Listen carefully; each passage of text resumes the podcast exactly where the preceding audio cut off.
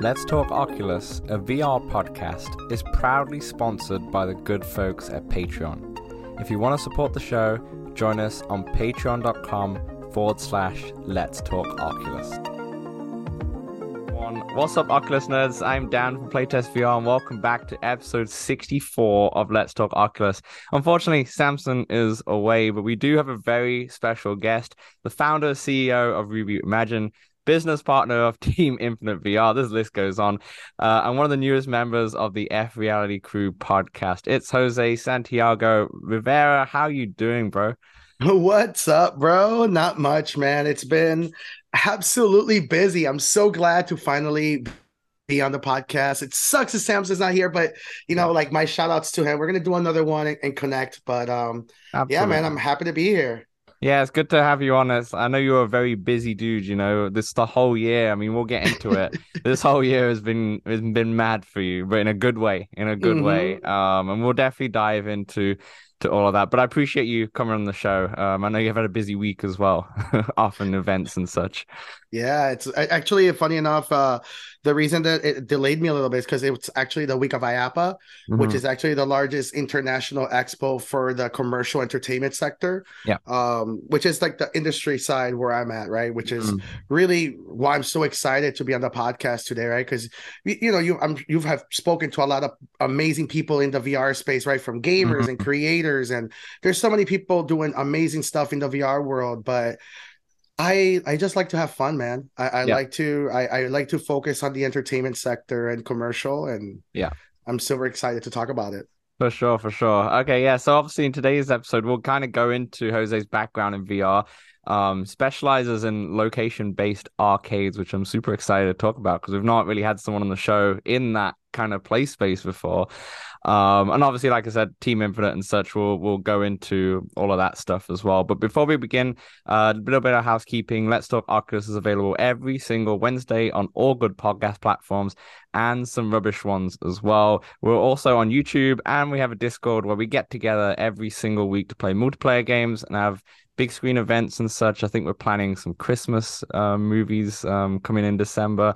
Um, I know this past week or two on the Discord, we've been crushing Among Us. That and Walkabout Mist has been kind of like, you know, the dominating um, actually, on that, Jose, have you had managed a chance to like play a few VR? Oh, actually, funny enough, I in an hour I actually have a multiplayer session with mm. uh Jackal, who just signed up, uh Jackal Sapto Games, um, who mm. signed up as our community manager for Reboot Imagine. So he actually set up a play session. So we're actually going to go off on on uh, Among Us VR later today. Oh, perfect. Yeah. We yeah, know we've had I, I kind of got that. I've been waiting. I've been, I've been gone away from my computer and my headset for the whole week. So I've been watching a lot of people play, but yeah. it's kind of the, the little perk of being behind the scenes, right? Because mm. you get to see things early. So I, have been, I've seen so much of, of Among Us. I'm kind of excited. I know what to do already. Yeah. I don't have to spend yeah. that long figuring it out.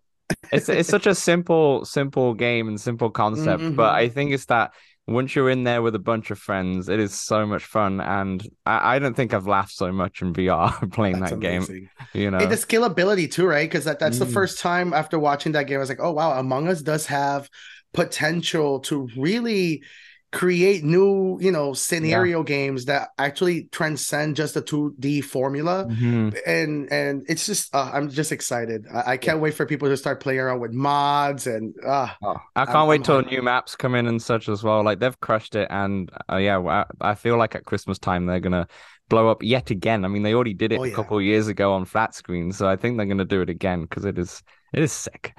actually, is. I, I, had family members that are waiting for the holidays. They're actually, hey, are we going to play Among Us when we get together? I'm yeah, like, yeah, wow. we're going to do it. Yeah, people getting their quest. That's probably one of the um first games that they'll download. To be honest, I'm so it's excited. That, it's that good for sure.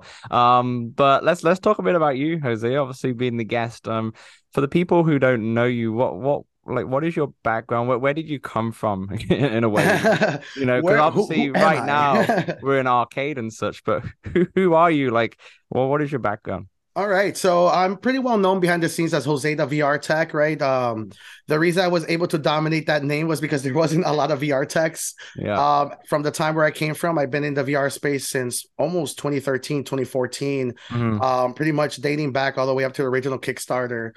Mm-hmm. um. Luckey's Kickstarter for for the original Oculus. Um, wow. So I was very heavy in the GBAtemp forums, um, a lot of old school gaming forums uh, Mm. that were actually looking very into the XR development scene. Um, I actually was really big into the PSP, PS Vita Mm. development uh, area. So I was playing around with like the VR viewfinder with uh, Metal Gear Acid and just Wow. really random uh, VR.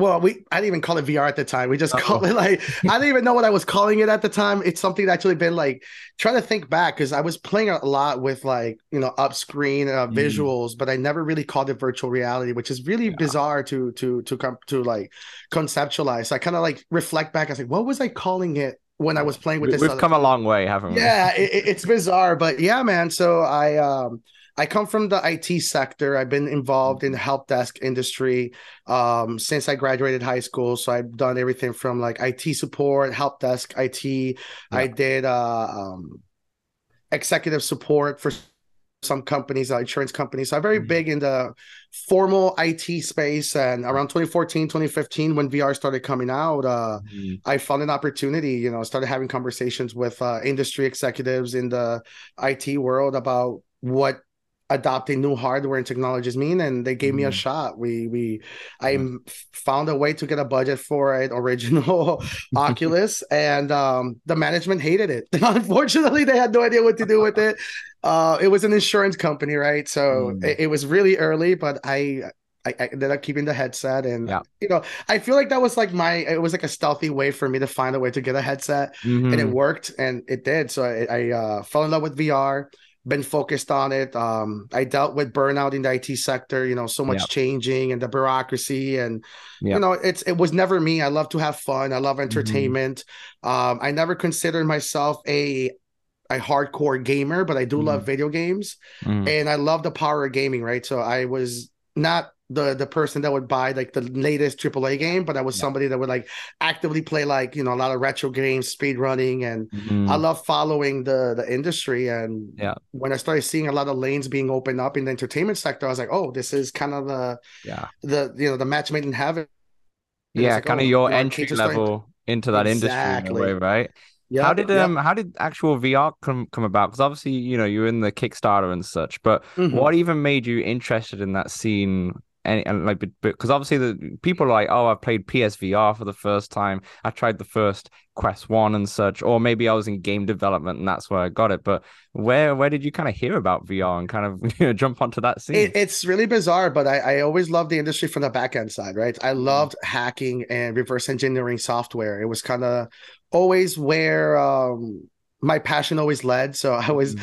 I don't want to talk too much because it, it's it's things I don't want to kind of like come back Yeah. to me. But I was very Yeah. heavily involved with like PSP hacking and like a lot of Mhm. uh, there was a I was part of a group that uh was working a lot with something called the PSP Pandora's battery, um, Right. which was a very big uh pivotal item back in the day that was uh, allowing you to pretty much uh, load custom software onto the. PSP, and Mhm. it, it I just loved the the hacking side of it. All Yeah. right, uh, yeah. we we called them back in the day script kiddies, which were people that were really into looking at the codes and Yeah. and following tutorials. That's really what I what I loved about Mhm. uh, technology, right? So you when that started happening. You into modding as well then? Yes, heavy Modding. modding, right? So when I started Yeah. seeing people like creating, you know, the viewfinder hacks for Metal Gear Yeah. Acid, I started thinking about goggles and what could Mm. we do to like put them in football helmets. I once again, it, it sucks that I wish I could I was calling it VR, but I was just Yeah. calling it like really cool lenses, you know.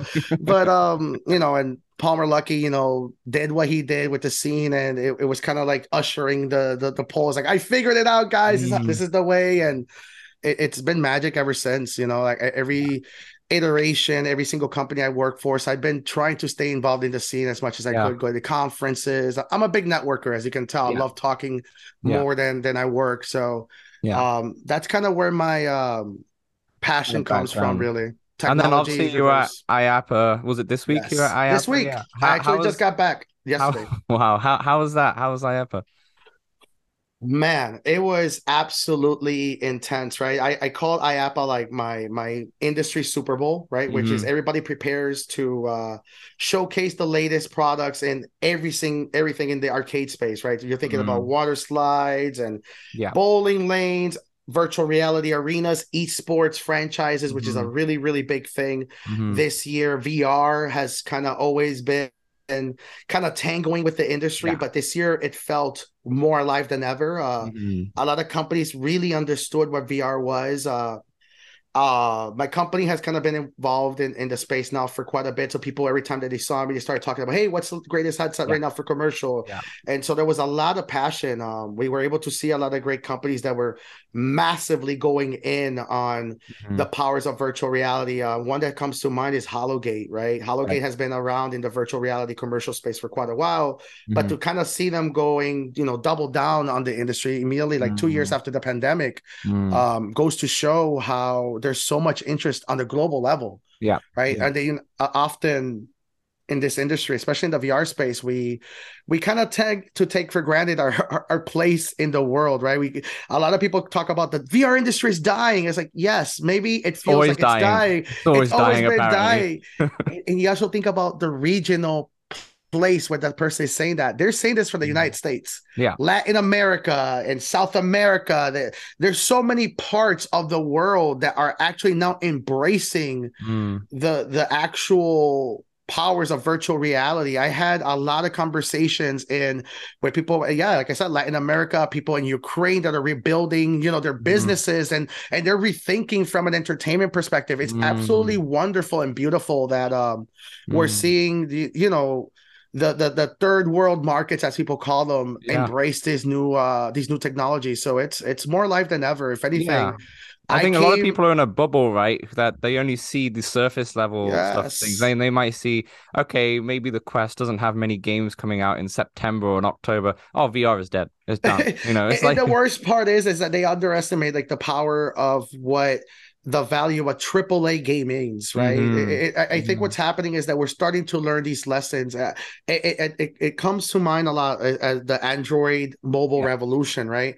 Where people started realizing it's like, okay, yeah, sure, you can load up any software on Android, mm-hmm. but what is a quality Android yeah. program, right? Because we were only seeing these quality mm-hmm. software from an Apple ecosystem. Mm-hmm. Um, I think that's what's happening with with VR is that we're we're reaching a positive point of stagnation where yeah. where uh, everybody is now okay.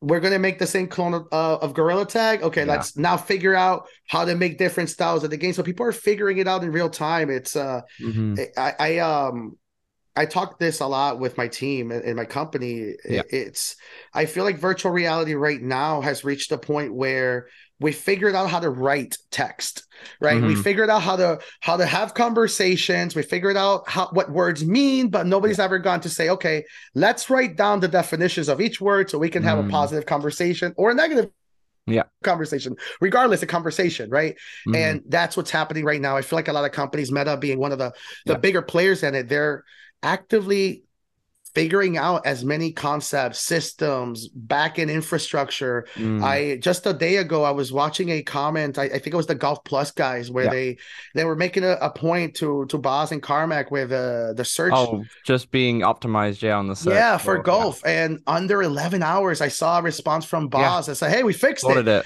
And you mm. know, it, it's and it, you know what broke my heart from that point is when I saw it the original time, it had like no likes, no interactions. Mm. It had like about it, it, was like two hours since he had posted. I'm like, wait a minute, these are this is the stuff that people are supposed to highlight when they say VR is dead or yeah. not dead, right? Yeah. So it, it's very interesting that VR is very much alive. It's just alive behind the scenes. There, there's a lot of infrastructure being born at the moment. Yeah, and it's amazing that that's what what you can see because you are behind the scenes, right? So you get to see yeah. all this happening, and that kind of comes on to your company reboot, reboot Imagine, uh, Imagine, right? So mm-hmm. it's you've describe to the people at home first. Um, what what is your company, Reboot Imagine? Yeah, so we're a location-based entertainment service and support company, right? So location-based yeah. entertainment is pretty much any entertainment that you leave your home for. Mm-hmm. It's uh, bowling alleys, it's laser tag arenas, yeah. esports arenas for VR, you name it.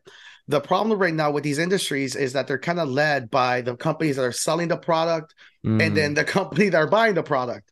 Yeah. Um, it's the same issue as buying a car, right? If you mm. go into a Mercedes dealer and you're looking for the best car for your budget, they're yeah. not going to sell you a Toyota. They're going to sell you a Mercedes, right? Sure. So I, I started realizing that quickly in the industry. It's like, oh man, there's so many great products. There's the Hologate, there's the tower mm. tags, there's the zero latencies, mm. and the phenomena. There's so many amazing esports and, and yeah. amazing VR platforms, but how do you know that you're purchasing something new for your location instead mm-hmm. of a new flavor of the same thing mm-hmm. um, and building an independent voice in the space there's a, there's a lot of amazing um, industry leaders already there's the Bob Cooneys the kevin yep. williams uh, mm-hmm. uh, with the stinger report who are very well known in the space, but they also represent an established voice in the space, right? Mm-hmm. I mm-hmm. represent a new one, a modern one. Most of mm-hmm. these people have been in the industry for 20 plus years. Yeah. So there's a, you know, unfortunate realities about being in the industry for that long that I'm able to bring a fresh new perspective and kind of sure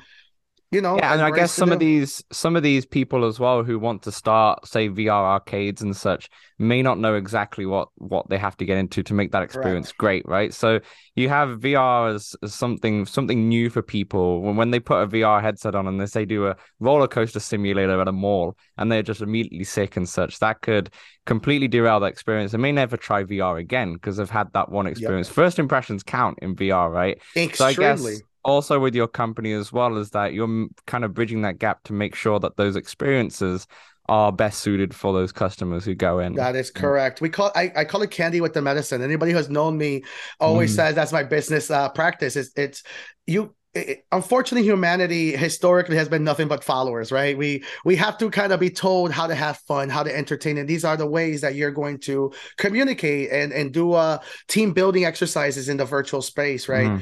So we we started figuring out the formula. It's okay. We don't want to be glorified salesmen, but we also don't want to give a biased answer or a mm-hmm. biased mm. uh, sale to our clients.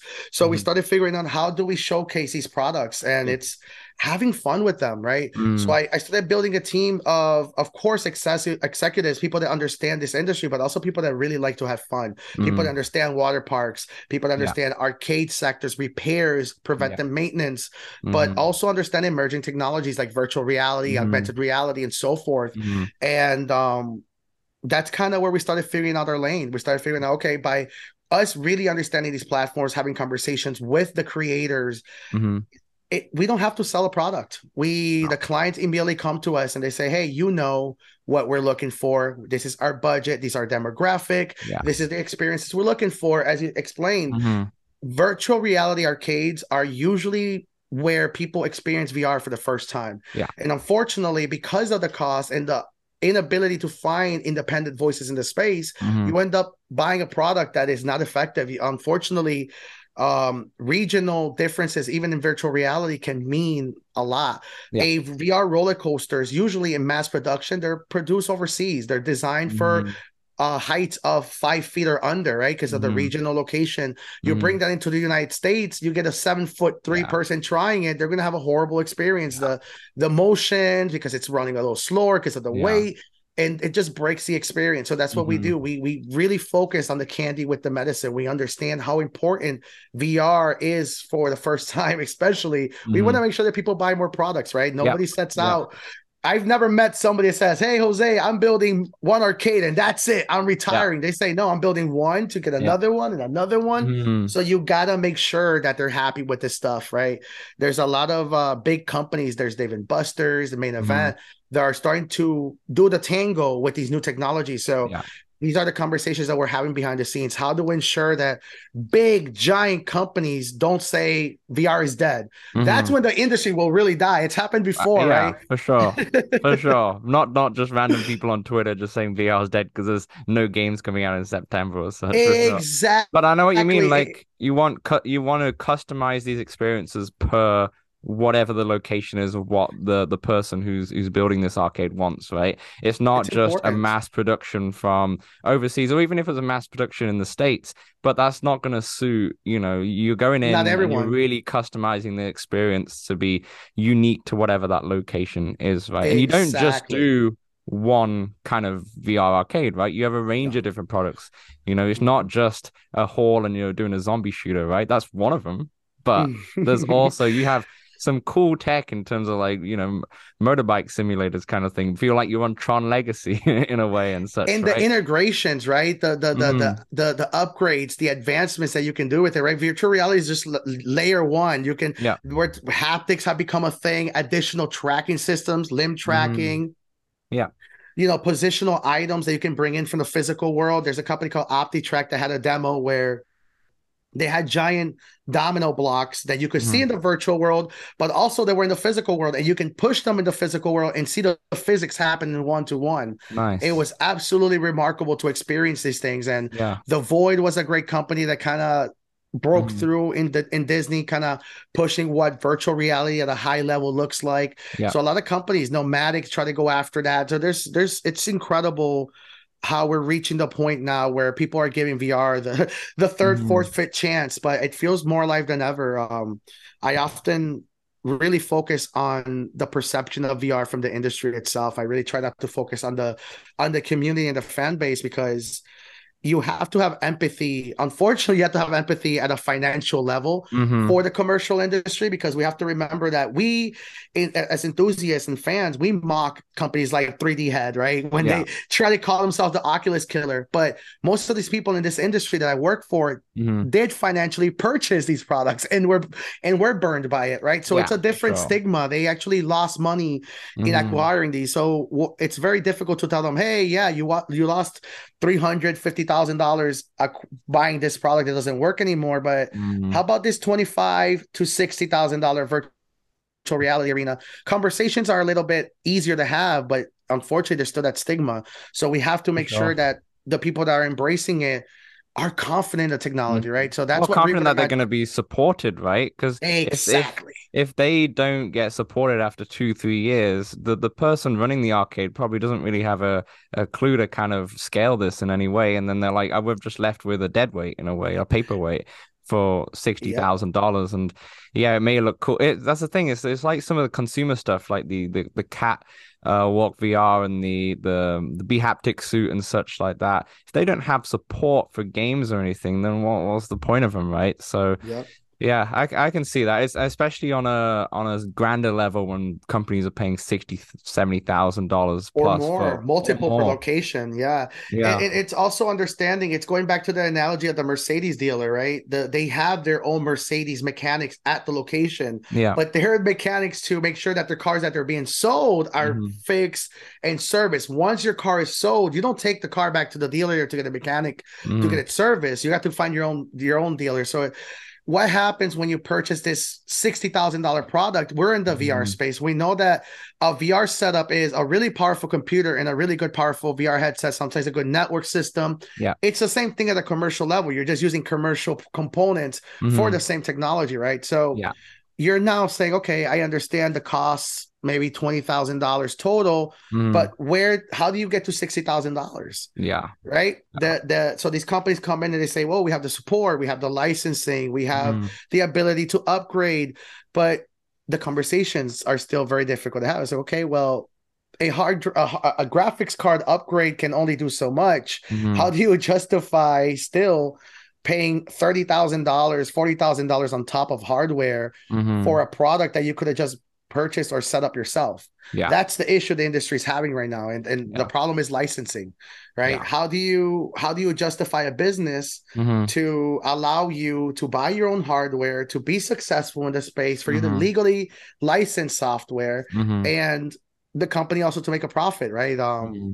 the ones that come into mind are the large uh, licensing platforms. The one that comes, uh, Springboard VR is a really, mm-hmm. really powerful example, right? Mm-hmm. Springboard VR kind of allows you to buy your hardware. They give you the components, the tools, the operations. Synthesis VR is another good one that's mm-hmm. a direct competitor to them, but it's exactly what they do. They allow you to bring in your hardware and mm-hmm. kind of imagine the setup how you want. You can build it into a VR arena, VR boots. You can do a, a roller coaster if you like.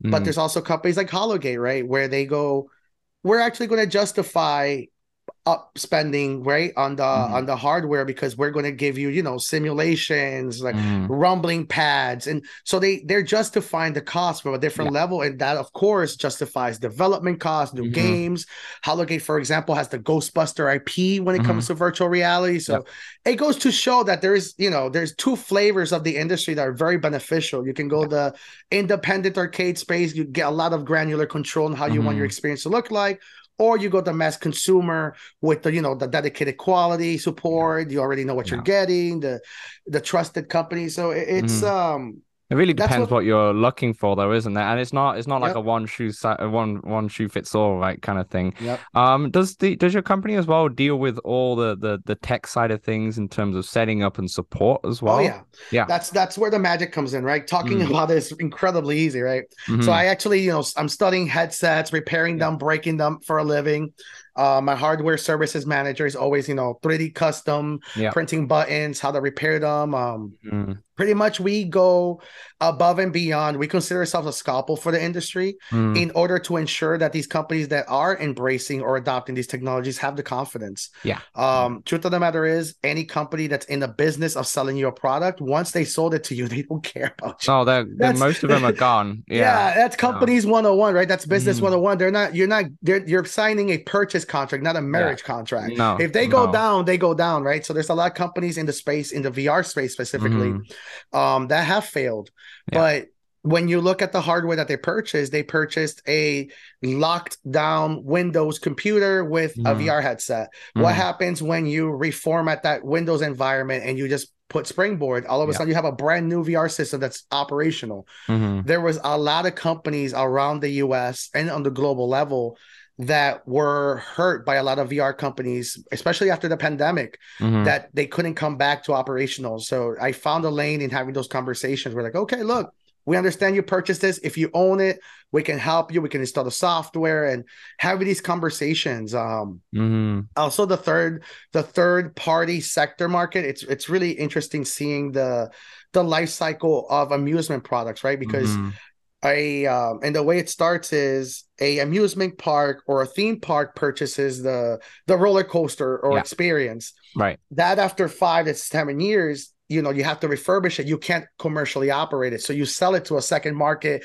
in mm. a different region mm-hmm. and you know it, it kind of goes through in a, like about 20 25 years you see it in a you know traveling carnival yeah. that's kind of like the the life cycle of vr so starting to see a lot of old school VR technology hit the carnival circuit. Right. There's a lot of new conversations because we go in there and say, Hey, I see that you bought, you yeah. have a 2014 VR headset. You know that we can do a lot more with those mm. simulations and, mm.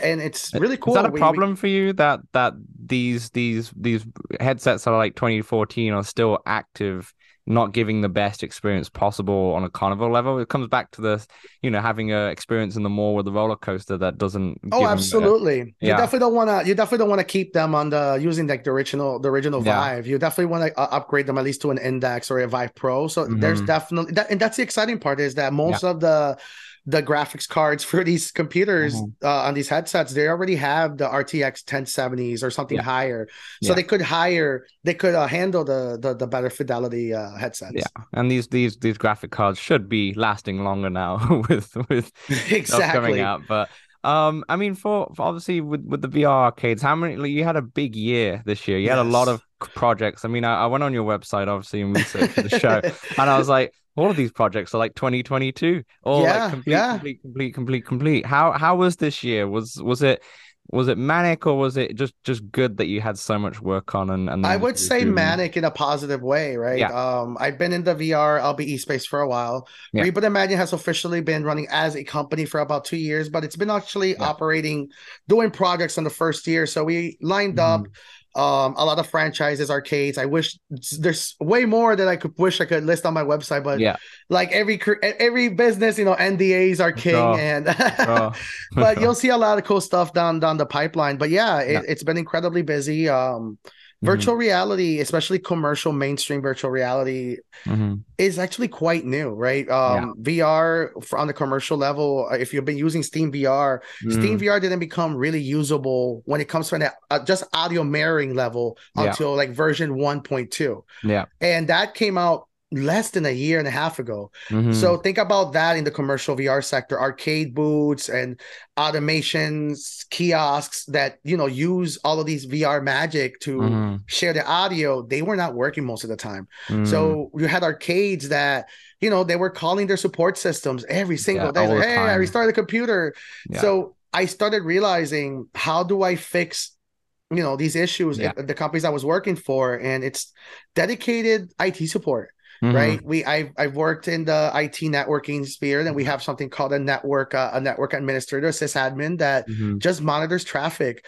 So we started implementing ITSM, like just basic yeah. skills that you normally see in the IT world, yeah. into the arcade VR space. Mm-hmm. So we had uh we brought in a tech that pretty much monitors all of our client systems. We we had we mm-hmm. built API eyes that detect yeah. if a headset gets disconnected or CVR crashes. So before mm-hmm. they even send us a message, the issue is usually resolved. We yeah. actually have had I, I, love I have so many messages of like mm-hmm. Jose, you know, booth number four, da, da, da, da, da, and like a minute later, like never mind, it's working. It's like yeah, fix it, so you're good. And that's exactly what started yeah. building these conversations you know yeah. um you want companies... a seamless experience right for not exactly. just the consumer but also the owners of those arcades because otherwise they're not going to invest in more if it's yeah. always coming up with problems and such but i can really see the you know on hindsight obviously 2020 i can now see the ha- all the dots that you had from before, you know, with working in IT and then yeah. getting into hacking and such, and it's all, and then the enthusiasm and love for VR has all come into this company, which is really nice to see when you kind of try and connect the dots of where you. Oh, and it's it's so cool. Like I, I, my, Ralph Dorless, my hardware manager, he right. uh has over eight years at Chuck E. Cheese, so he was like being, he saw the token abandoning revolution to going into digital, so digital passes the the adoption of stores going into mm-hmm. from old school hardware to all-in-one embedded systems, right? Giant tablet games. Yeah, he, he was able to to kind of see the industry evolve, mm-hmm. and was also a really good tech before that in the space, right?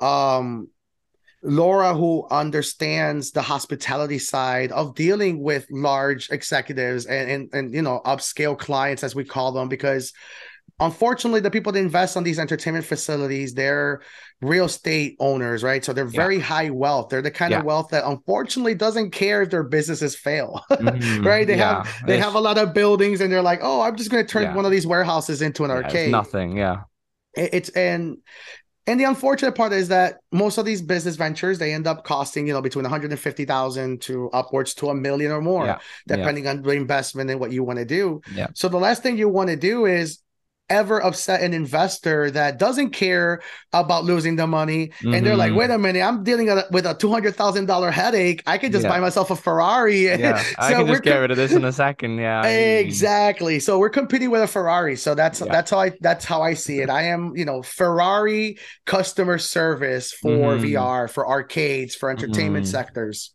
yeah, that make that makes a lot of sense. Um, I was gonna ask. Obviously, mm-hmm. the, the the Quest Two is so popular, right? Yes. The mobile VR headset, and I, I, can see the little Pro behind you. I love Um, we'll talk about that in a moment. But yes. the, the Quest Two is so popular, right? It, but every time I speak to my friends or so who are not in the VR bu- bubble, they don't really know about the Quest 2 still. They still think it's a PC VR headset, but they know the VR space because they've been to these arcades that we, I mean, here in Vancouver, Canada, we have two right next to my house actually, and they know it from there. They've done like birthday parties or just nights of the VR and they've had a good time. Do you think, I mean, I don't know this, so you could correct me on this, but do you think that for companies like Meta who are pushing obviously their own home VR headset that they should also get into that arcade space? You know, because it makes sense to me that you would have an arcade, people have had a great time, and then you know where the entrance is or such, they have a bunch of Quest twos, and it's like you can take home this experience in a in a way home, right? Yeah, no, it's a very difficult tango uh, uh, of an answer I'm going to give you because my mm. answer would be absolutely right. You would think that I really want the Oculus platform to the hit retail arcades. Yeah. And as the industry's matured, and especially after this year, I think it's definitely not a good lane for Meta to mm. really get into the arcade and retail. And the and for that is is that I understand now what Meta is going after when it comes to consumer level virtual reality. Mm. There's a lot of unfortunate um hurdles that we're going to start experiencing within the next two three years. Yeah. Questions about how much tracking can a VR headset do? What are the questions uh, about when it comes to context data? You know, Mhm. um, it- it's really cool that we get to build blueprints of our locations and our homes by by our phone just being in our pocket. But Yeah. a lot of businesses don't like the sound of that. A lot of Mm. homes and users don't like the sound of that.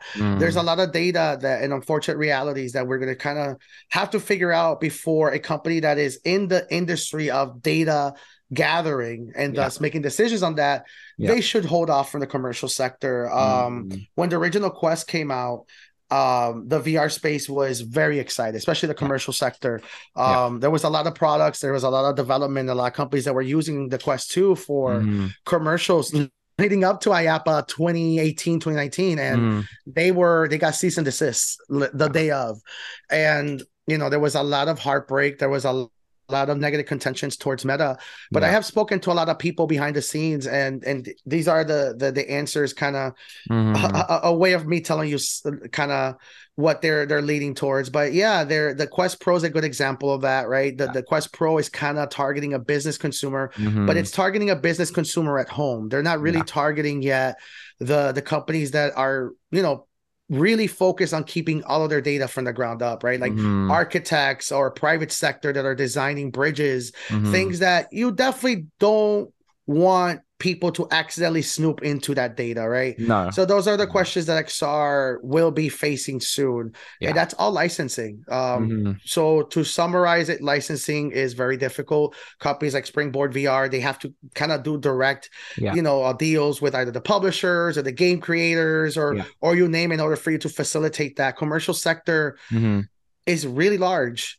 yeah You definitely um it could definitely open them up to a lot of difficult conversations. Um Mm. I actually myself have seen very well known large uh, VR um, games. Uh, I don't want to name them that allow you to. You can probably connect the dots that allow you to play unlimited games for VR Mhm. uh, for a very very interesting price. And some of the developers never even signed up to have their games on those subscription services. Mm. Mm. Um, so there's and, and that's the intricacies of licensing, right? Who Yeah. owns the original code base, right? Yeah. VR is kind of still being born. Yes, you Mhm. have the the anomalies, the Beat Sabers, and yeah and you know the Sure. pistol whips that where you know where all the software came from from the ground up. But that's the reason why the App Store in Oculus is still being heavily protected. It's the same Mhm. thing why you won't see, I don't think, uh, a Quest Two for commercial entertainment. yeah I do see maybe a license free version of the quest maybe in five years that they sell for Mm. like 5000 or, or something like that to Mm. to kind of facilitate those experiences but i don't see Yeah. that anytime soon It's interesting, yeah, because on on the surface level, to me, it makes a lot of sense for them to advertise their headset in yeah because that having them in arcades that will give so much exposure to their headset, and it'll be like having these more demos, but in a better experience and Yeah. and something that can really elevate the consumer's experience. But yeah, you you can see on the the back end of things, it's not so. It's not so It's scary. straightforward, and it's also about their own vision of what they want, right? And it seems like what they want is the home social aspect of it rather than going out to arcades, right? It's kind of like eliminating that part and just having it as a metaverse that you can do at home, not needing to go to these arcades. So yeah, and it's- also it's- the intricacies the layers of it all right the the meta Mhm. meta started opening up stores where they're kind of trying to showcase experiences that are technically location based entertainment experiences Mhm. that you can kind of replicate at home and, and, it, and you immediately start seeing it's like oh it, this won't be good because you're going to accidentally sell experiences that you might not be able to do at home and that's Yeah. going to make you very sad the yeah. last thing you want to do is be like oh wow look at all the i can track you know 30 square feet of space but then you Mhm. get home and you got four feet of space you're like That's oh well i don't want this headset anymore So- That's true. Yeah, because that's true. You could have um yeah, a false set of expectations when someone goes to the arcade, they had a great time, then they pick up a quest two at the arcade thinking they're gonna get something pretty much yeah one to one. And yeah, that, I can see that problem as well. It, it happens quite a lot when when you know. I, I when we set up a booth or or a VR arena and they try you know like uh, like a Varjo and they're like oh wow like I'm Yeah. gonna get a Quest two and Yeah. I, I immediately go whoa, whoa, whoa, well this is not a Quest two this is a Varjo these are different Yeah. lenses and Yeah. But that's the exciting part is once you start having those conversations they they kind of start understanding what Mhm. VR headsets are right they Mm. once again people are they they know of the Oculus they haven't heard of the Oculus but they have heard of VR Mhm. all we need to now is tell them is like VR is here. This is something you can actually obtain at Yeah. home now. Yeah. And I feel like as holiday seasons keep getting more and more mainstream, this Mhm. was something I was talking on the F Reality podcast actually yesterday, where we were talking about the holiday special uh, advertisement for Oculus. the fifty dollars off with Resident Yes. Evil and Beat Saber. Yeah. A, Yeah. and, and they, they they they paired it with a beautiful advertisement where they like it was a, Oh, it was amazing. Christmas story, Yeah. yeah, and it, it, it obviously pandering, obviously pandering to a different, you know, the the the new modern family, a lot of different cultures, embracing a Mhm. different lifestyles. It it was beautiful. It, it it Mhm. was that was Meta saying, okay. This is technology now worth selling to the mainstream consumer, to Yeah. the mainstream family Yeah. um these are very big companies they understand the Mhm. importance of bringing in a different perspective not, not- they don't longer want the ones that are yelling the VR industry is dead. They, they Mhm. want the ones that are no longer on Twitter. They want the ones that are Mhm. actually actively escaping, Yeah. you know, the harshness of reality and dealing with VR. Right? Yeah. That's that's the people we're talking to now. It's really cool seeing it. Absolutely. And I'm glad they did that commercial because they always Mhm. make good commercials for the Japanese market, but they actually don't do it for Oh. the North American one. The, uh, the Billie Eilish one was really cool. I, I, Oh, I think yeah. that was that was definitely one I really enjoyed. Yeah. I'm surprised they haven't, I, or maybe they did. Um, but I, I'm surprised that the the Weeknd had a, a DLC release, Mhm. and that kind of flew under the radar. I was expecting like a crazy advert. Maybe I didn't see anything on my end. I mean, here in Canada, definitely not. Um, Yeah. I remember just being on Twitter, and obviously, because I'm within the community, I can see people talking about the Weeknd. But it did. The Billie Eilish one was was flooded everywhere Yes, with the cool art and everything that they did for the the the background and such and the thumbnail. Missed Uh, opportunity. Uh, whoever did, if, if I hope they're maybe I'm wrong, and maybe they're working on something they might release like Christmas Day. and- Maybe, yeah, But you know, I was thinking to myself, like, man, the Weeknd, all of the lights, Yeah. Christmas lights, yeah, VR, the Yeah. DLC, like, yeah. You could even bring the Weeknd in to do the Ah, to be that in the would be- commercial as well. And I'm hoping, I'm hoping, Yeah. maybe, maybe, there, maybe there is a delay because that just sounds like it, it just know. sounds too good. it sounds to too good, up. right? But but honestly, I, I've been really, really odd when I see some of the stuff that Meta do marketing wise. It's it's really confusing to me. It's not Oh. consistent. You know, I No, and that's the unfortunate reality of companies that Mhm. they're trying to pivot in real time. I think that's what's Yeah. happening. It's Meta really is going after the goal that they set out to be, right? They Mhm. they're not throwing just billions just to say they are, right? Yeah. Um, I think what's happening is not everybody is getting with the program fast enough, right? So Mhm. there's there's logistics, bureaucracy, um, lawyers. I've met some people that work at Meta that were very disgruntled about the metaverse. And you know, at some point as a business owner, you kind of go like, well, if you're not a fan of this, why are you working with a company Yeah. that's Yeah, kind of yeah, heading towards that, right? Because it's kind of at some point you you do definitely as a creator as as somebody that's being a part of the next generation you Mhm. either have to embrace it if you are a part of it for sure. or start building towards something else right if you Yeah. are a part of that directive you Yeah. you're signing up for that directive um Yeah. so i think that's what's happening when you see that those weird disconnects at a very Mhm. high level right um I think we also because it's uh it's a vision. It's something that's yes you know their vision is five to ten years out what they actually want and if you don't believe in that vision then yeah that disconnect can happen because and it's so beautiful that they're being honest about that Mhm. I, I feel that we we we at some point we we gotten so used to companies lying to us. We gotten so Mhm. used to people that are going out of their way to build a vision, Mhm. and they say, "Oh, next year, right?" There, there's so many. I, I was actually reading the Pimax headline yesterday, and these guys were like offering us the world by two months from now. I was like, "Oh no! Like, why would you no. do that?" it, it, it's th- this was a company that really set out to say, "Look." Mhm. we we are aware of the infrastructure requirements it's going to take Yeah. a little bit Yeah. and they're building things that makes you go oh i have Mhm. felt more of a futurist playing around with the quest pro that i have Yeah. with the quest 2 even right Mhm. um Mhm. quest 2 for me felt like a really really good vr headset but Yeah. that's it. The quest pro really opened up to a lot of conversations in my head. I'm like oh that's why the device feels incomplete because Yeah. that was the point. It's supposed to feel incomplete. It's it was designed to be Mhm. incomplete. It- yeah it's it's, gen one. It's testing the waters. It's it's giving you if you're giving people like developers here is you know it's not exactly what we want but here is a potential of what we want go and try and make something that works decently well, and then we'll bring out the Quest Pro 2 in a couple of years' time, which nails all it these will extra be features. and it will be ready for everything that Gen 2 is going to be excited. I'm really Oh, excited about the Quest 2. I'm uh, excited the for Gen. Pro I'm 2. excited for Gen One next one. year. Yeah. It- it- it- it- it- it's remarkable. Just think about the and once again what these devices do outside of what they're putting in your eyes, right? Mhm. They're detecting ex- the, the proximities. They're detecting the lights. They're detecting what you're seeing, what direction you're staring at, how high you are, right? Uh, uh, uh, how close you are to an item based on the position that you're staring at. Yeah. So we're getting to a point where you're going to be able to calculate hand gestures towards an item, right? Yeah. These Yeah. controllers are now operational outside Mhm. independently of the headset. They have their own programmable software. their own their chip own- inside there. They're, they're computers in itself. Think about the T calculator, the the, Mhm. the the advanced calculator. You can Yeah, yeah. there's people that are building games for these calculators. Yeah.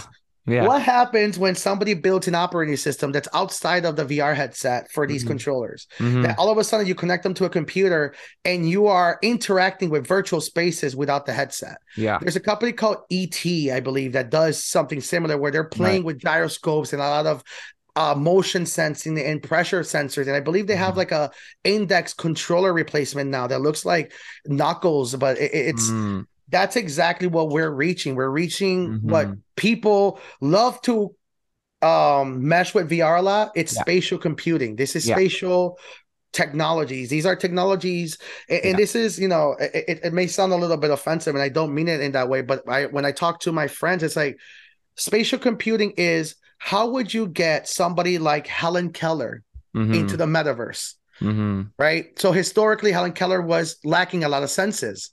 How do you get somebody like that to interact and feel as one of us to have a real sense of presence in Yeah. a virtual space? Okay, she may be blind, but how do you interact? Once again, there's spatial, there's there's Mhm. sensors, there's haptics, there's a lot of new Mhm. technologies.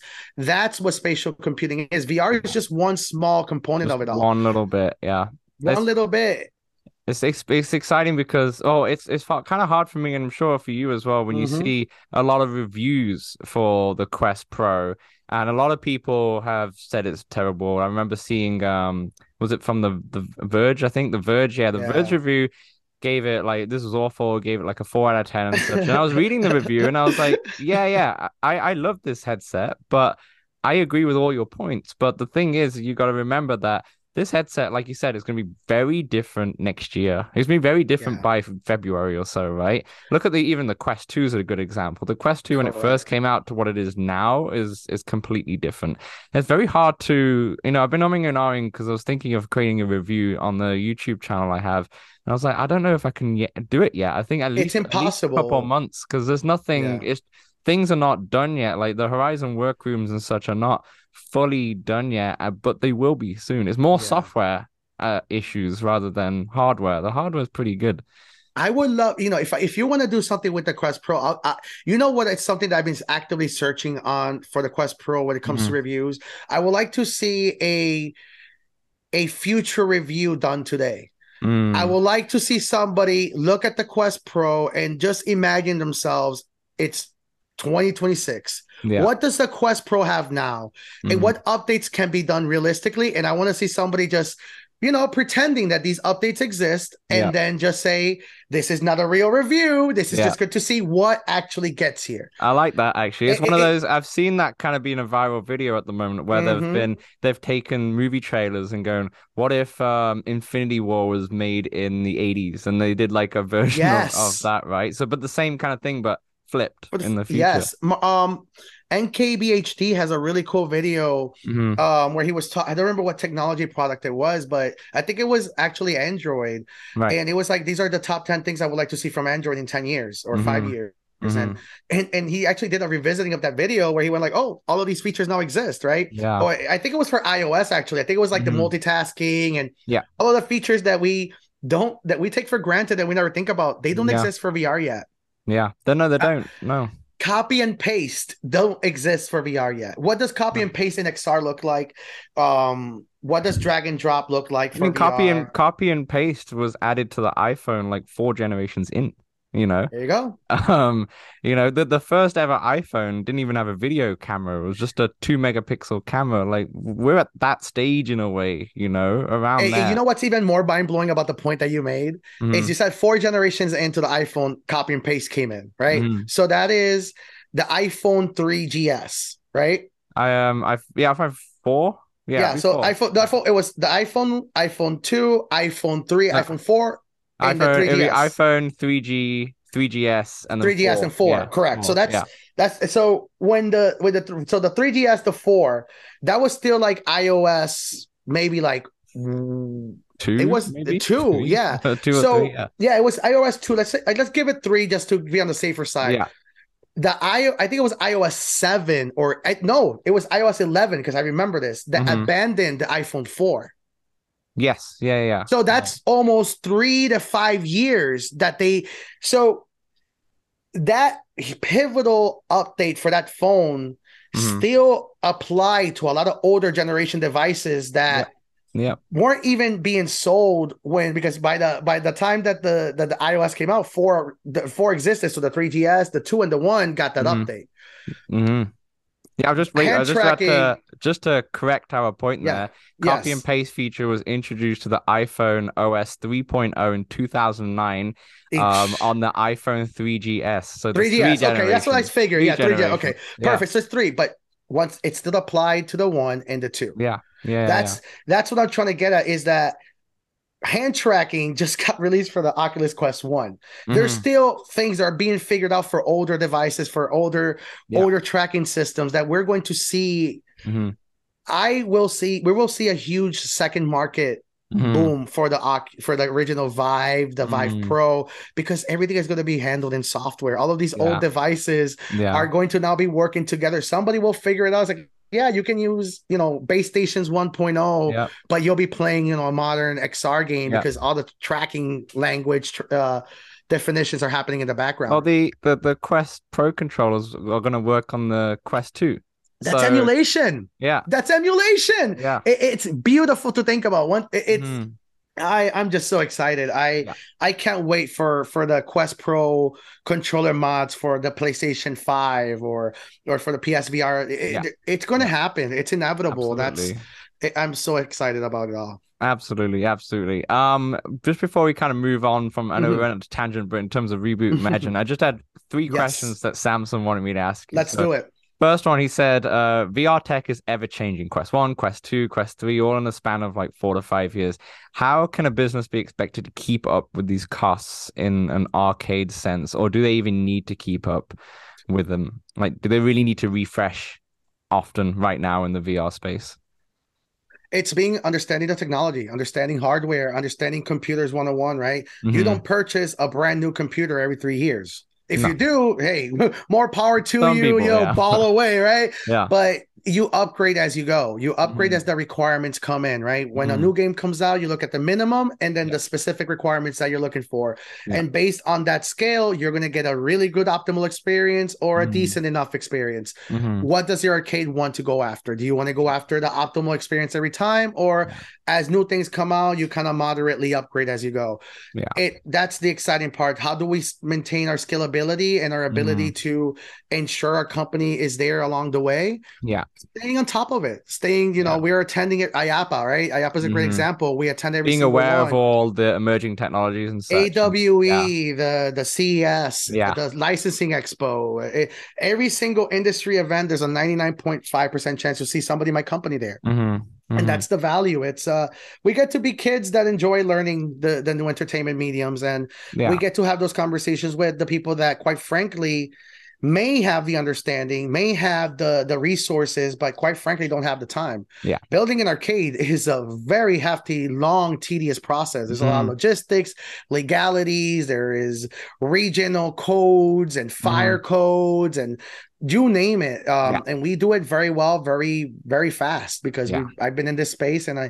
fortunately have built conversations with you know uh, city council members mm-hmm. just people you never think behind the scenes yeah. that love vr and they wanted to to to to uh make it to happen thrive yeah, especially uh universities right mm-hmm. one of one of the the largest hurdles for vr labs was that vr was for a very long time considered game technology right mm-hmm. so only gaming focused universities were adopted these technologies. And until people like me and yourself they start to say, hey, wait a yeah. minute, VR is more than games. You know, mm. this is mm-hmm. just a small bubble. There's a lot of mm. features. There's people saving the world, people mm. researching. So that's yeah. why universities are now embracing these technologies, right? So mm-hmm. Yeah, because there's so many different easy. user cases, use case right in front of VR. It's not just games. It's yeah, like people. I mean, I know Nike creates shoes in in in there VR, for example. Yep. So you know they do that in Gravity Sketch. So um, it's kind of funny because he the next question that Samson said actually says uh, any piece of advice for someone someone running a VR arcade. Be independent. Be yeah. independent. Remember why you set out to start your own arcade, right? It's mm. it's it's the it's the the childhood childhood hero fantasies. I'm going to build my own arcade and I'm going to have mm. video games all the time and I'm going to have my friends here and make money, right? Yeah. You want to, you're building a business that you want to enjoy for mm-hmm. a very mm-hmm. long time. Be mm-hmm. independent. Don't buy something that everybody else has. Think about the things that made you excited when you were a kid. Yes, yeah. the Mortal Kombat arcade cabinet is always cool Amazing. to see, but what happens when you have your own custom Mortal Kombat yeah. arcade cabinet, or yeah. if you bring in a Mortal Kombat arcade cabinet with a spatial projector that mm. makes the arcade cabinet come to life, right? Mm. It's you can't do that if you buy a licensed yeah arcade cabinet with its own rules and regulations and yeah and you're constrained you know, by whatever the yeah. company who makes that does right you want to have yeah. a bit more flexibility and Be being artistic. independent can do that that, I think that's my advice. Be artistic, be independent, be mm-hmm. reckless, be bold. You know, that's what arcades are all about. It, it's independent yeah. money. It's super cool, and people pay for a fun time. I, mm-hmm. I, think mm-hmm. that's like that's the best part of saying it. It's like think of what mm-hmm. you would pay for and see if you can commercialize it.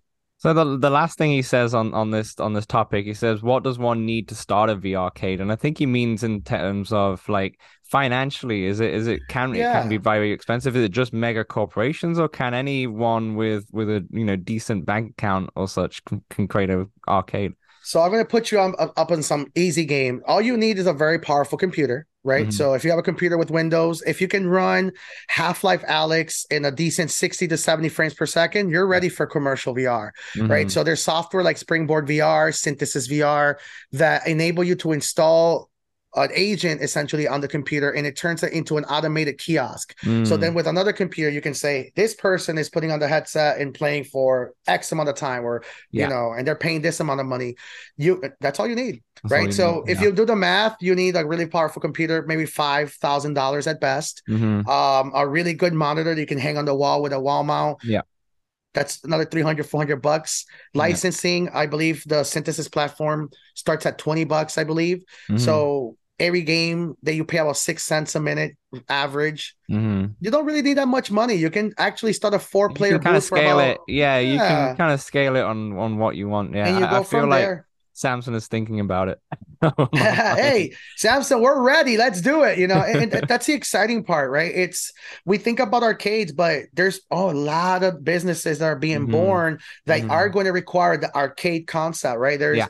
um content creation booths, right? For people that want to showcase VR software. Yeah. Um, there's a lot of events that are happening around the world where content, where the companies are literally uh, booking warehouses to turn them into content creation yeah. houses because there's yeah. no offices that focus no. on specific. Well, I think that's that. what um, the Among Us when that came out. That yes. was done right from correct. That the is the yeah it's a great it's a great middle ground Absolutely. because businesses that what we're what we're talking about don't exist there's nobody that said hey let's make it very easy for people to fly out to this building mm. and they're going to mm. have you know the, the the the the recording studio for mm. xr that doesn't mm-hmm. exist yet so whoever's listening and mm. there's a there's a there's think about the there's a mar- there's so many yeah, markets out there for this industry right vast. there's so many gaps right now and i agree with you in terms of content creation i'm uh, like as you know and a lot of people know it's very hard to showcase vr yes. on on a YouTube 2D, right? I, I just came out with a review for NFL Pro Era, And I mean, it looks good, but then at the same time, you don't know what it feels like or anything like that. You're just judging of what it looks like. And it's hard for me to look at that video that I made and go, oh, yeah, someone will be able to um, understand. Because I don't know, because I've been in that game. I know exactly how it feels, but someone quite new. It's very hard for VR. And I think that's very clever for some companies to kind of do that, that they they have this like showcase event, that they have specific tools. Maybe they make changes in the code to make it easier to show off now and, and i'm glad that this leads into why i started in with working with techman Ju of team infinite yeah. right? Team infinite is a very you know one thing i'm going to my business practice or candy with the medicine. Exactly mm-hmm. that. How do you showcase the powers and the beauty and the amazingness of yeah. these content right? It's yeah. really having fun with it engaging mm-hmm. with it at a broad unapologetic level yeah. Right. So when we took it, it's uh the if you've seen his NFL Pro Era videos that went yeah. viral, it, yeah. it's him enjoying the game, but at, at, a very very high level. We're mm talking about an absolute intensity that I yeah. wish I could match. Right. And his, his he, acting background for Techman. I mean, Techman's been on this show twice, and, and I'm kind of a little bit sad because he came on a month before uh, the Team Infinite was announced, and obviously ah. he can say anything. I was like, damn it, I should have just had him a month later or something. So oh, we'll, we'll, we'll do it again. I, we'll get honestly, him again next year for sure. Yeah, but, get him um, with the um, whole cast because you got to meet the rest of the team. He actually absolutely. managed to build a literal clone farm of himself. It's like I was about, I was, like he, about to say. I was like, there are like six Techmans right now. it is you know? remarkable. It's almost yeah. like I, I asked him, it's like bro, did you like copy your DNA? Is there something you did here? Because there are, yeah. it, they're so, it, it's incredible, but yet they take that energy and they made it their mm-hmm. own, right? Yeah. Plexi is a creative master genius, right? Mm-hmm. She is very into the cutesy anime aesthetic, yeah. but also likes the hyper violence, action, mm-hmm. hardcore aesthetic. Tech three, who's into the music and yeah. started showing me a lot of, uh, you're going to see uh, uh, uh next year we're going to go things. absolutely crazy with the content creation because we figured yeah. it out. Yeah, we figured out yeah. what is important um, in the VR space of when it comes to selling these products, what yeah. showcasing these technologies. It's you really have to go above and beyond mm-hmm. um, just showcasing it. You really have to act it out almost a sort, right? Well, that's the thing. Uh, Techman comes from like an acting background, yes. right? So he brings that into his videos, and it's you can show like if I'm sure if me and you did like a, a TikTok video on NFL, sure it might get a few likes but it's not going to be like it's not, not going to same energy because we don't it, have that acting background. no. But he has that acting background and he uses it it's so powerful. Well. It, is it is absolutely yeah. powerful. When we brought him to IAAPA with the team, um, they were able to be one of the first people to trial after the fall the free roam edition, which mm-hmm. is a mm-hmm. 30 square foot version of the game that you're mm-hmm. all playing in the same space. Yeah. And I remember him it, it, it just it, you felt it. It was almost seeing like a, a, switch being flipped on where he was like, mm. okay, I'm ready. They put on the headset and it was watching a wrestling pay per view. Mm. These guys were just it, it, was just this raw passion energy. I'm going to send you the video because yeah, you can actually see when they started and then. Mm 10 minutes later when they end they have a crowd. These guys had actual fans. People were walking yeah. up to us. I i felt like a proud father. I was like literally mm. grabbing their flyers and be like this is team infinite. This is what we do you know? It, it, yeah. it's um really really cool. The, the candy with the medicine uh, analogy for vr is incredibly yeah. important right now. That's uh not something i set out to do to be quite honest. Mm-hmm. um it was something that kind of happened right? Stars aligned. It's you you nobody ever thinks about the need of acting where you're no. showcasing VR because most of the people that were showcasing VR content or games in general, none of them were actors, right? No. PewDiePie isn't a traditional actor. Mr. No. Beast isn't a traditional actor. So these people that that kind of were in the content creation space, they were just amazing personalities. Mm-hmm. But VR is different. VR different. actually requires yeah. physical acting. Yeah. You yeah. require the bravado, the machi. You to are... really sell the really sell the experience because you can't.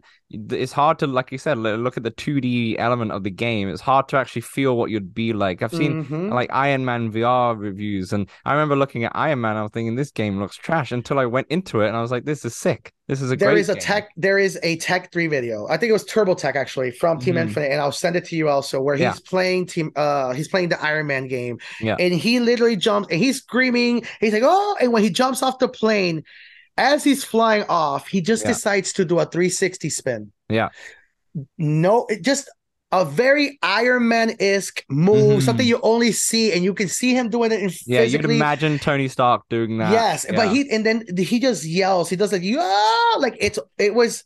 It, it- you got to see it in action Oh, yeah. because, but that sold the game for me. I was like, Mhm. oh man, this is the physical immersion. That's what. VR is all about. The immersion. It's wrestling. That's It what is- sets them up. Yeah, it's wrestling exactly. That's what sets them apart, and especially Techman is why he's become so popular. Is because he no he's doing TikTok. Yeah, um, he's probably also one of the first TikToks in VR. But then now there's a lot of TikTok people in Oh, VR. And we are about to a- disrupt. You, you Yeah. can kind of connect the dots. You know what Yeah. I do for a living, yeah, so you can figure out what he's about to start doing. We're about to just bring in just like exactly that. He Yeah. was one of the first people to to do bring in the VR content creation space, and people started Mhm. copying the formula. And that's the exciting part when you work independently and you Yeah. know the technology, understand is you Mm, get to remix every time. for so sure. we're about to remix. I'll give you some some some you know some uh early ideas, but era uh, the after the fall free roam Mhm. edition Mm. content creators can't access this easily, right? yeah, Uh, yeah. nobody can be like unless you have your own arcade. for sure. I, But, that that should give you enough. So. I understand Oh. Team Infinite is Yeah. going to start really building a lane that we've never seen in esports. yeah, Uh, we've never seen in commercial entertainment, and it's just going to be fun. yeah. Um, the, I'm the, very, the way I'm very excited for you and obviously the whole team and such. Oh. Um, I just wanted to also mention it's. I think it's also probably very proud that it is people with color as well. yes. Like people of color are, I would say, are just underrepresented in, in most industries, right? And especially Mhm. the VR industry. And to see someone or a team like that, right? It was just this is a Mhm. black owned business as well. Really thriving and taking like like I mean I'm sure you know obviously everything that you planned out for next year, but I can't wait to see how how you're gonna take this industry by fo- Oh, storm I, next I year. appreciate. I'm and I'm super so excited. glad you say that, man. Yeah. I, I'm so glad that you even brought that up because Mhm. it, it's a difficult conversation. A lot of people are very afraid For of sure. acknowledging the, the the lack of the truth that there's not a lot of people Mhm. that look like us, right? Mm, And we actually, I'll share this story with you. Um, at during IAAPA, we got invited to an amazing VIP after party Yeah. from the chairman of IAAPA, who happens to own the Ripley's Believe It or Not Yeah. company. yeah. So um, we had Ralph, uh, my hardware manager, who is one of the most smartest and kindest and most intelligent men I know. Happens to be black, um, proud Haitian, and he during the event he was just having conversations. The owner of Ripley's absolutely fell in love with him because Mhm. he clearly was somebody that a lot of people don't normally see. You don't see a lot of smart black men in this industry. And then No. you go, and Ralph said to me at that moment, he goes, I actually feel like I'm wanted here, yeah. but why am I the only black person Yeah. here? And it was the thing, truth. And res- I, being respected as well. That, you know, exactly the that's a big thing. respect, the feeling. Mhm. We it's when you feel different, you can easily um gravitate to the energy when you know if you're not wanted or wanted. You focus on that energy. absolutely. Yeah. And the energy was extremely positive there. Mhm. and he was he was actually realizing in real time. I was like, oh wait a minute, this is actually a fault of the realities of access. Mhm. There is Mhm. not a lot of people that look like us with access to this technology because Yeah. it's been dominated by the United States. Yeah. Hence, VR is dying.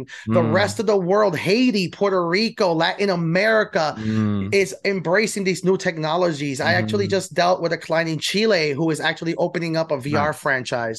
And that's exactly what we do. We just finished Capoli Karaoke in Hawaii that actually Mm. converted their uh one of their uh karaoke booths into Yeah. an actual VR arena. yeah. Um these use cases are being done happening in real time around the world. Mhm. Um so yeah. it- it's super cool. It- it's, super, cool super and and obviously as well the with team infinite and such and having those faces of people Yes. of color it's going to inspire uh, a new generation whether it is in content creation whether it is just to get into the industry Yeah. and such they look at you guys and go I, I, they they look just like me. I can, I can do E- it too, right? They have that's the something to like relate to, that's why I'm here. Time, that's that's generally why I'm here. That's the reason I decided to step up and do podcasting. Yeah. To be quite honest with you, I consider myself an introvert. I like to work.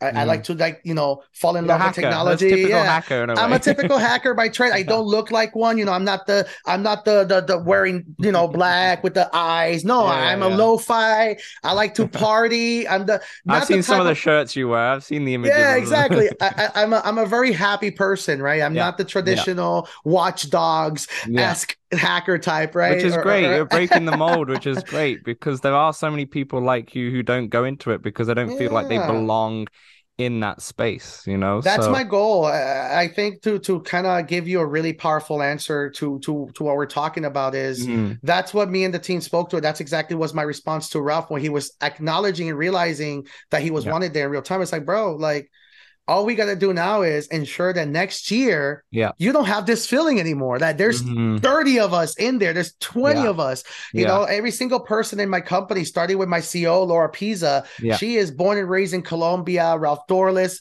haiti and here miami carlos mm. in puerto rico tony is uh, latin uh, but also was born in here in Florida. Steve, you know, it, it's we such a diverse uh, team of techs that you never really see and that's no. that's kind of been mm-hmm. my uh my goal with this company i purposely yeah. wanted to re revisit what a tech company looks like, right? Uh, mm-hmm. A lot of people, when I think of tech companies that that started from the ground up, you think of like the Steve Jobs with the Wozniak in the yeah. garage, but they're in yeah. the cul-de-sac, right? I can't, mm-hmm. I don't, we don't, I don't come from a place where cul-de-sacs are affordable, right? like this is my cul-de-sac, right? Yeah, you know, I turn my office, my apartment, and and mm-hmm. this my desk now travels the world with me. I don't care where I'm at. Like my, I, we disassemble it, but that's that's my home, yeah, right. And that's uh that's exactly what what I set out with Reboot Imagine. It's it's disrupting perception from the ground up. What a tech looks like, what a CEO looks like, mm-hmm. what a, a, service in the location-based entertainment space looks like. What does a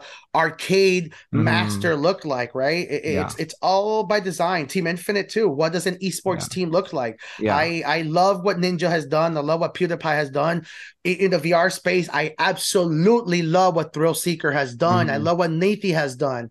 But mm-hmm. this is different yeah. Right. They have yeah. built a very powerful Pepsi, a mm-hmm. very powerful Coke. No, this is rum and Coke. This yeah. is a completely different energy. This mixing the formula and, and changing is, it up. Yes, yeah. that's that's that's our culture. That's what we always that. been. We're behind all of the business aspect of you. There is a human element to it, and, yes. and I think sometimes that can be forgotten from a lot of people. And mm-hmm. it's great mm-hmm. to hear that. Honestly, it's it's really good to hear that. It's important to celebrate it, right? A, a lot of people, especially in our culture cultures, right? This is and this goes beyond just black and brown. It really yeah. affects everybody. Is that we're yeah.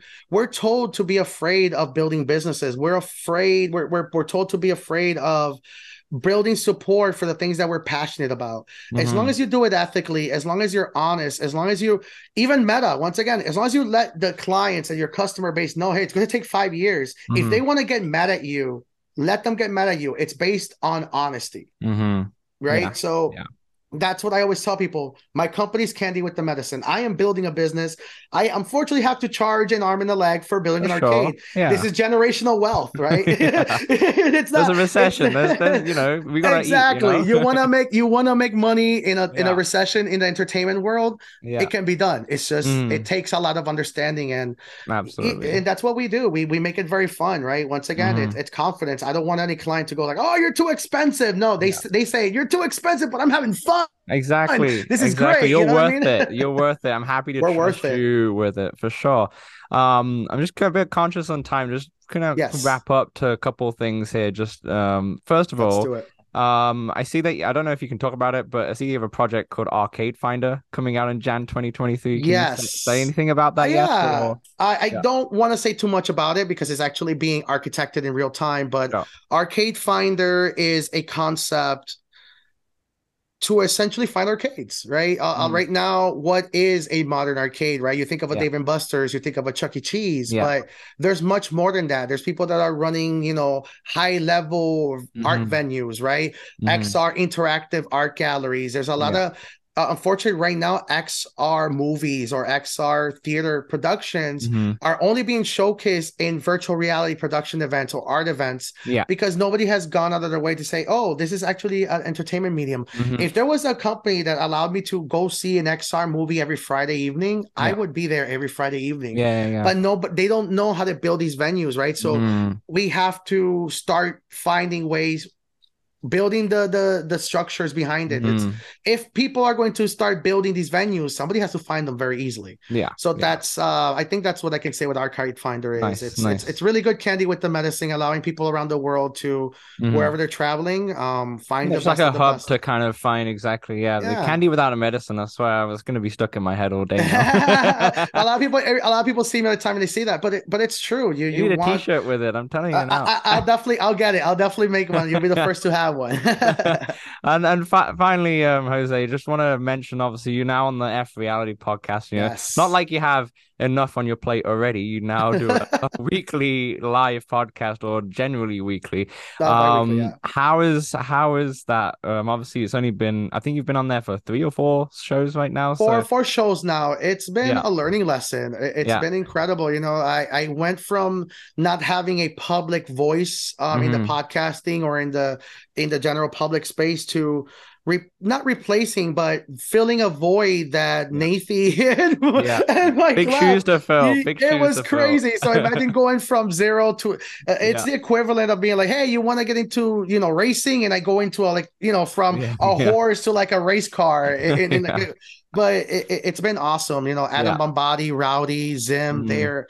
Um, I remember the first conversation I had with Zim, and it was exactly that, right? Um, he he told me it's like I you, you represent something different, and he Mhm. wants to embrace it. Yeah. Um, they I think it was a great opportunity when obviously Mike and Nathie left to Mhm. Switch up the formula a little bit. For and sure. they did they generally yeah. did right a, Yeah. a lot of people i gotta give them props right him and him and rowdy could have easily just let the podcast die right for they could have easily said or or done the same right they Yeah. could have said hey you know Nathie has a very powerful demographic that in the uk people that really understand and love him that's kind of fit that Get mold the same still. kind of yeah. yeah, and they didn't yeah. you know they they they, No, they they went went with with two completely different people. Oh, I Um, and, which and you know what's the best Mhm. part is I didn't know that Atom Bombardi was going to be the the other Really? host. Yes, Wow. until the until our second. It was until the the day of the Yeah. first episode that we were Um, going to record with together. the reveal and such. Amazing. and it was so powerful because um, Yeah. I mentioned earlier, Jack uh, Jackal uh, Games, our community manager,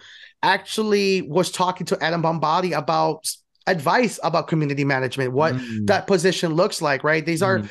Uh, once again, what does a community manager look like in a VR space? What do they do? What it just new business lanes that we're kind of building in real time. So Atom Yeah. Bombardi is kind of the benchmark, in my opinion, of a really good community manager in VR. Right, Mhm. what she's been doing with Live is phenomenal. Yeah. Um, every time I go to an XR event that Live has a presence, she's there. She's, you Mhm. know, it, it- it's. I was like, oh, I want that. I, Yeah. I want that. Right. So yeah, yeah. when I when I spoke to Jackal, he you know I told I, I had reached out to him and we were talking about the position and he goes, oh, I actually speak to Atom Bombardi a lot about this and I this Wow. was something I wanted to get into. It was like stars aligning and yeah, and yeah, it's like meant uh, to be kind of thing. yeah. Yeah, So Yeah. her being on the podcast is kind of being like, wow, we full circle. Um, yeah. Just ah, I love it. I, I love the the dynamics of a podcast. Yeah. I uh, I also like that you've got yeah four now completely different people Mm-hmm. um in terms of so it makes the conversation really interesting because you're coming from different viewpoints. For you, for example, being mostly in the back end of the industry, there's a different perspective that you can bring into it, right? So you can quash those VR or dead people. Ah, you and know? I love it. I I I love the dynamics. It- it- it's so Yeah. cool, especially once again. It's I I love Nathie, Mike. Like I, I understand what they brought. Right, like I Mhm. am a huge fan of Nathie. Um, Mhm. so it, it- it's going full circle, right? I um one of the one of my Nathie's videos that are one of my favorites when he went to the Star Park in China where he was talking Mhm. about location based arcades. Yep. And so I was a huge fan of him. That was a video that I remember showing my friends and family years ago. Say, this is what I want to do. This is what I want Yeah. to do. So Wow.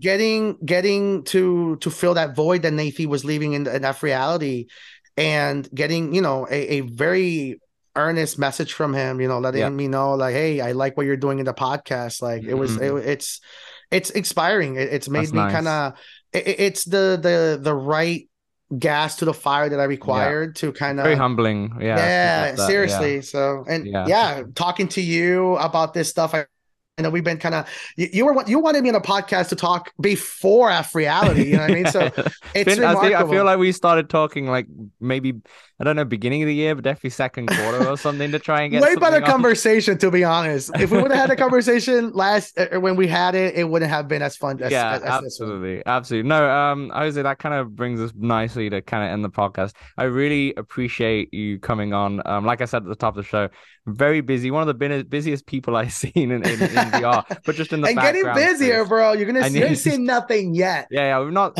That's what I'm saying. I'm saying. I'm like next year.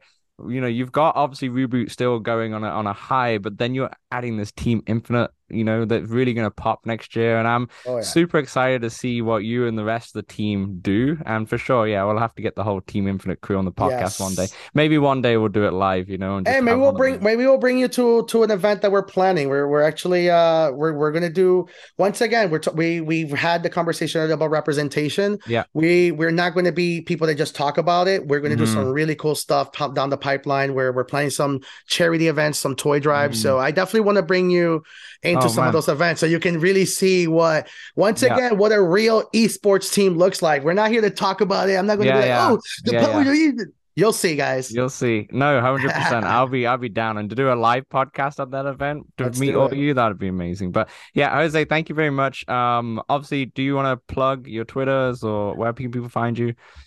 Jose the VR Tech on everything. That's Jose J O S E T H E V R T E C H. Jose the VR Tech on everything. My company is Reboot Imagine, rebootimagine.com. But yeah, reach out to me on any message. I'm really, really easy to reach out to. So the Yeah, I'm, I'm all the DM links. away. All the links will be in the description below, as well as the F Reality podcast that you're now a part of, which is amazing. But well, thank you, Jose and Effie. Thank you to everyone who's been listening and watching uh, from home or car or wherever you are. Till the next or time. The metaverse. Later. Or the metaverse. Bye.